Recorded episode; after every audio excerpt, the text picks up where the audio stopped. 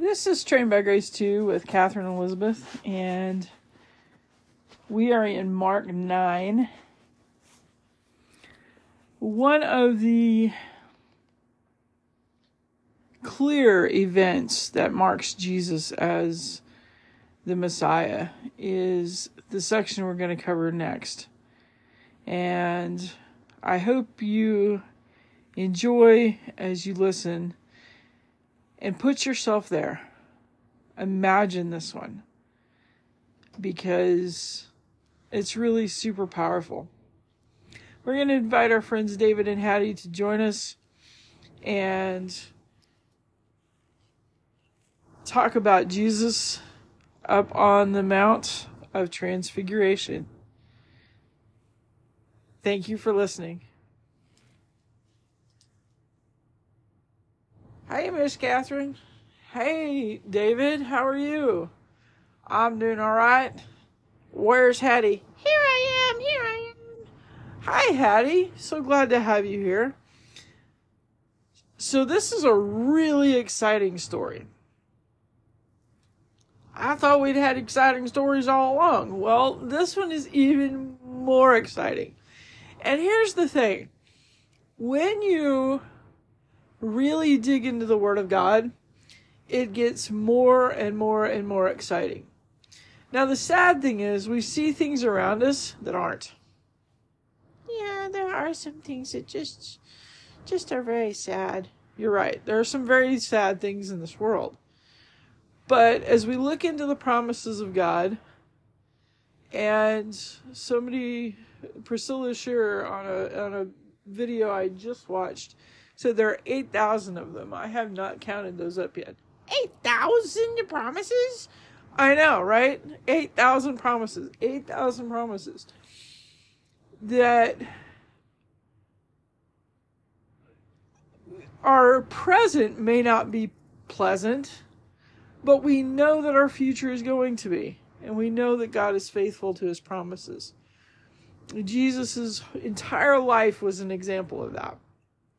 So, as we see this particular story, um, which really happened, is part of history.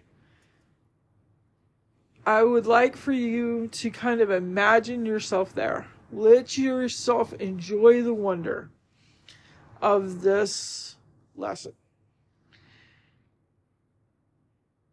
Mark 9, verse 2. And after six days, so he he tells them about his upcoming death and resurrection. We have no idea what happened in those six days, but after six days, Jesus took with him Peter and James and John. Those three tend to go with Jesus almost everywhere. Very true. So there were the 12 disciples, but there were these three that were really, really close to Jesus. And he tended to, if he made the group smaller, these three were the ones who went. So here they go. And led them up a high mountain by themselves. It doesn't even tell us which mountain. And he was transfigured before them. Why, why, why, why, why, why, why, what is, what was that word again? Transfigured. What does that mean? Well, he's going to see two other people that have gone before him on this mountain. And they are well one died and one hasn't actually. One was carried to heaven in a chariot. And he meets with them talking about his preparations for death. Whoa! And his appearance changes. They see him in kind of what i would call his spirit being not his earthly, the Jesus that they knew. Well, So kind of bright? Yes, so very bright. Wow. And looking like God. Yes. So let's read the description scripture gives us, but I want you to imagine that as you go on that you are Peter, James, and John, and you are invited up to the mountain. You go climbing up the mountain with Jesus, and all of a sudden, he is bright and he is light, and he is joined by two people who you recognize. Two people they didn't know. Two people they knew by name from the scripture, but they really didn't know. And they recognize them? Yep. That's important, isn't it? That is important.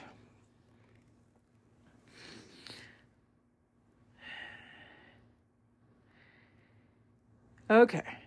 And he was transfigured before them, and his clothes became radiant, intensely white, as no one on earth could bleach them.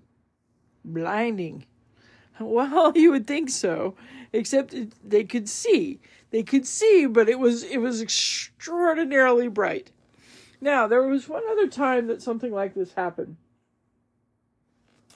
And it was when Moses went up to the Mount Sinai to get the law from God.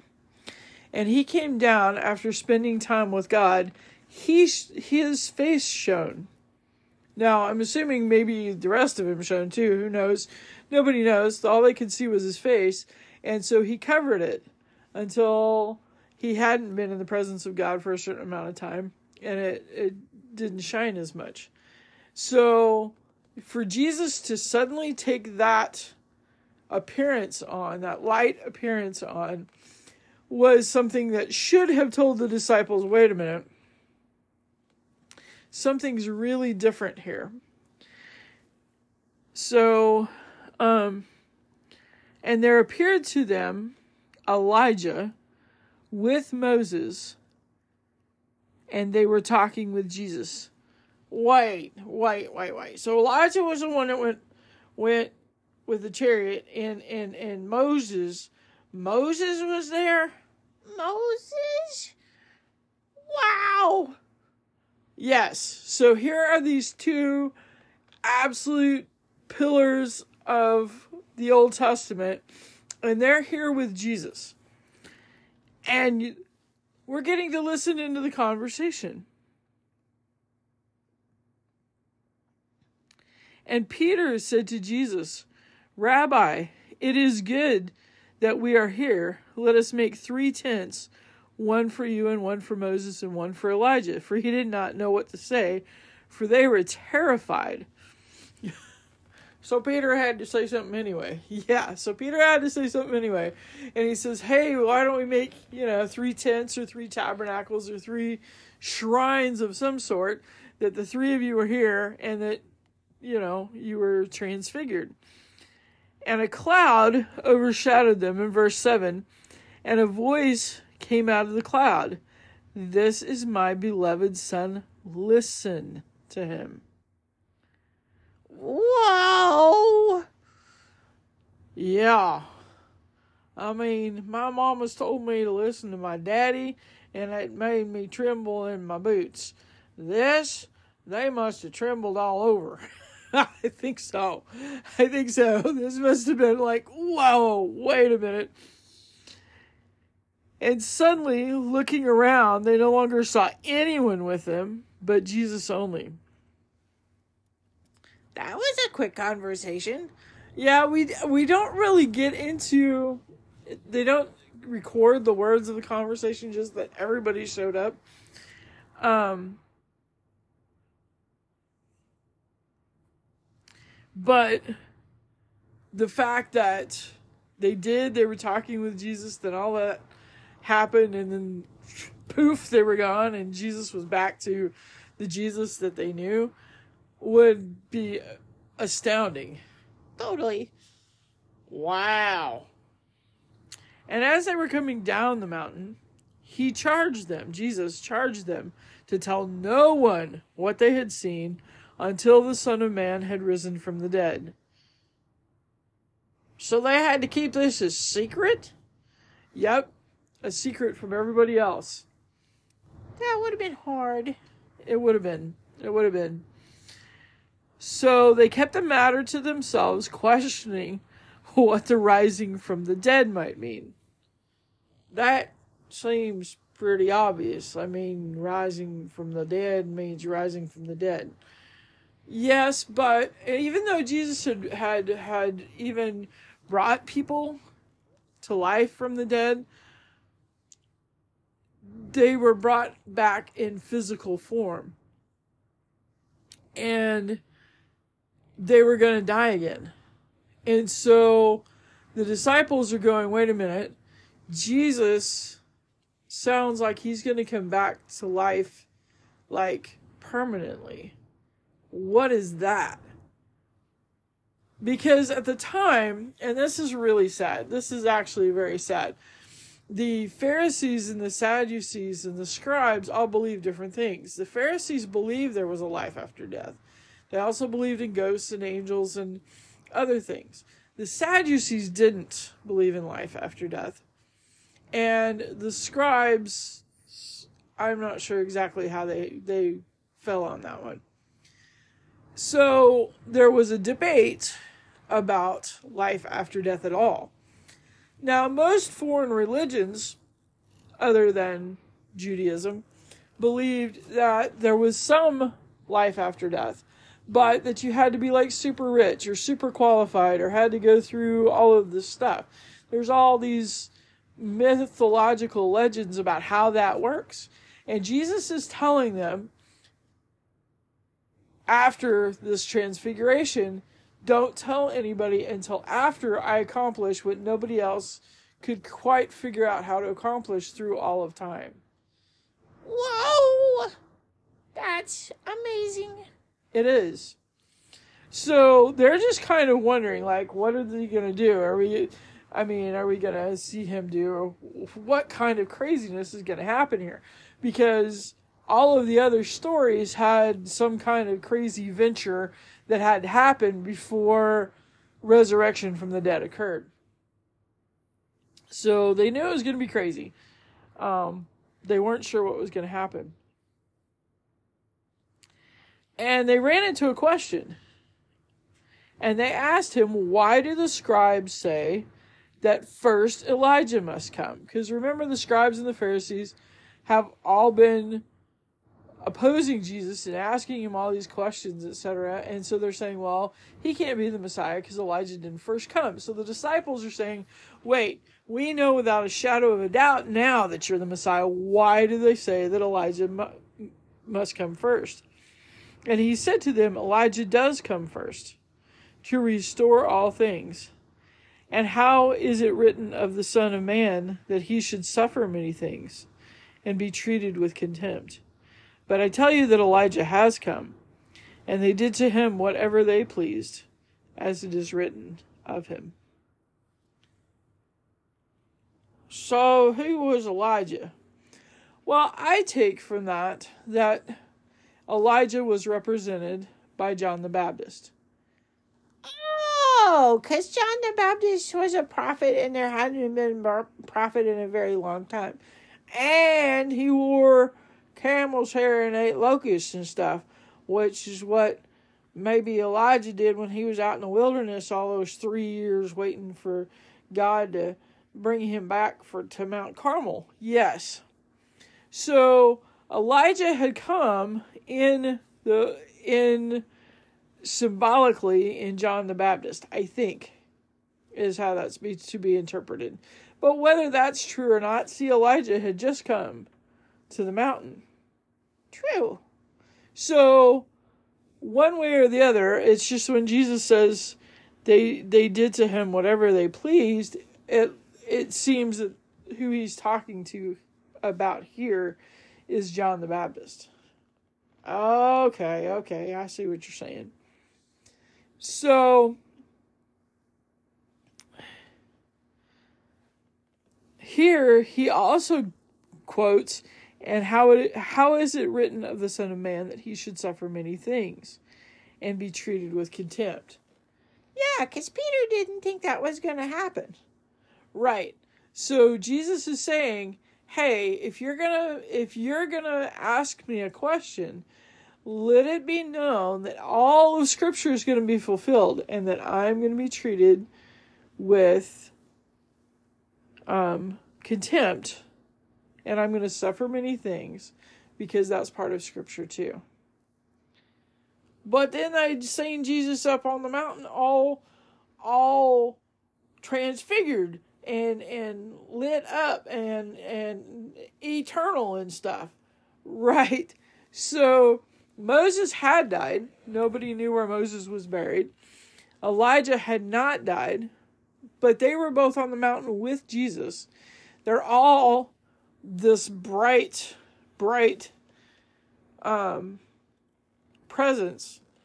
And so the disciples knew, the disciples knew that despite all of what he said about suffering and all of what he said about being treated with contempt, that there was going to be victory at the end of that. Wow, that's pretty cool. Wow. All right, let's pray. Jesus, thank you. Thank you for letting us see this moment. Father God, thank you for telling us the same thing you tell the disciples right here, and that is that um, Jesus is your beloved Son, and we need to listen to him. Thank you that you do give us times when we see the end from the beginning. We see, even though there's so much we still need to go through and so much of life here on earth that we still need to live that you you let us see those victorious moments. And this is one of those. And the disciples saw that you were aiming for something bigger and higher. So lord we just thank you so much for being so good to all of us and by showing us who you are and being willing to suffer many things for us and being willing to be treated with contempt for us. Forgive us for not responding to you with the same love that you give us. God, get rid of whatever is in the way of our loving you in return. In Jesus' precious and holy name, to you be the glory and the honor and the power and the kingdom forever and ever. Amen. Amen. Amen. Well, this has been trained by Grace too with Haddie and David. And I hope that you were encouraged and inspired by this part of Mark chapter 9 and know that God loves you.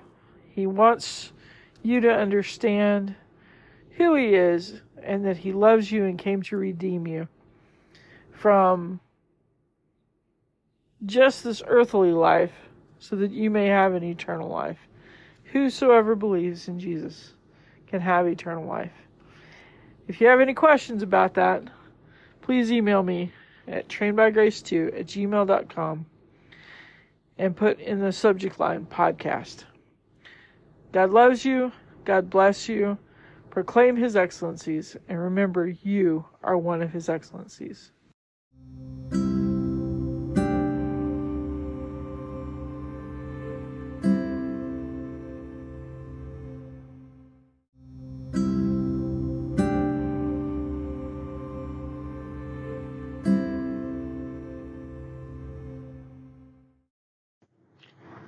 Trained by Grace too, and if you're listening to this pod- podcast, I wanted to say thank you. And there are various things you can do as a next step. Number one, if you need to know more about Jesus being your Savior and Lord, please get a hold of me via email at trained by grace 2, all one word, trained by grace, trained, T R A I N E D, by grace 2, at gmail.com and put in the subject line podcast um, for all of these options. So if you need to know more about Jesus, please get a hold of me or someone you know who knows Christ. Um, if you would like to be part of this prod, podcast proclaiming his excellencies, you can put subject line podcast would like to be part of proclaiming God's excellencies. If you would like to have a resource, have a Bible sent to you, please put that in the email. If you have a prayer request, put that in the email. So thank you for getting in touch with me. Thank you for listening to this podcast. And may you be blessed um, and know Jesus is your Savior and Lord. And remember, you are one of God's excellencies.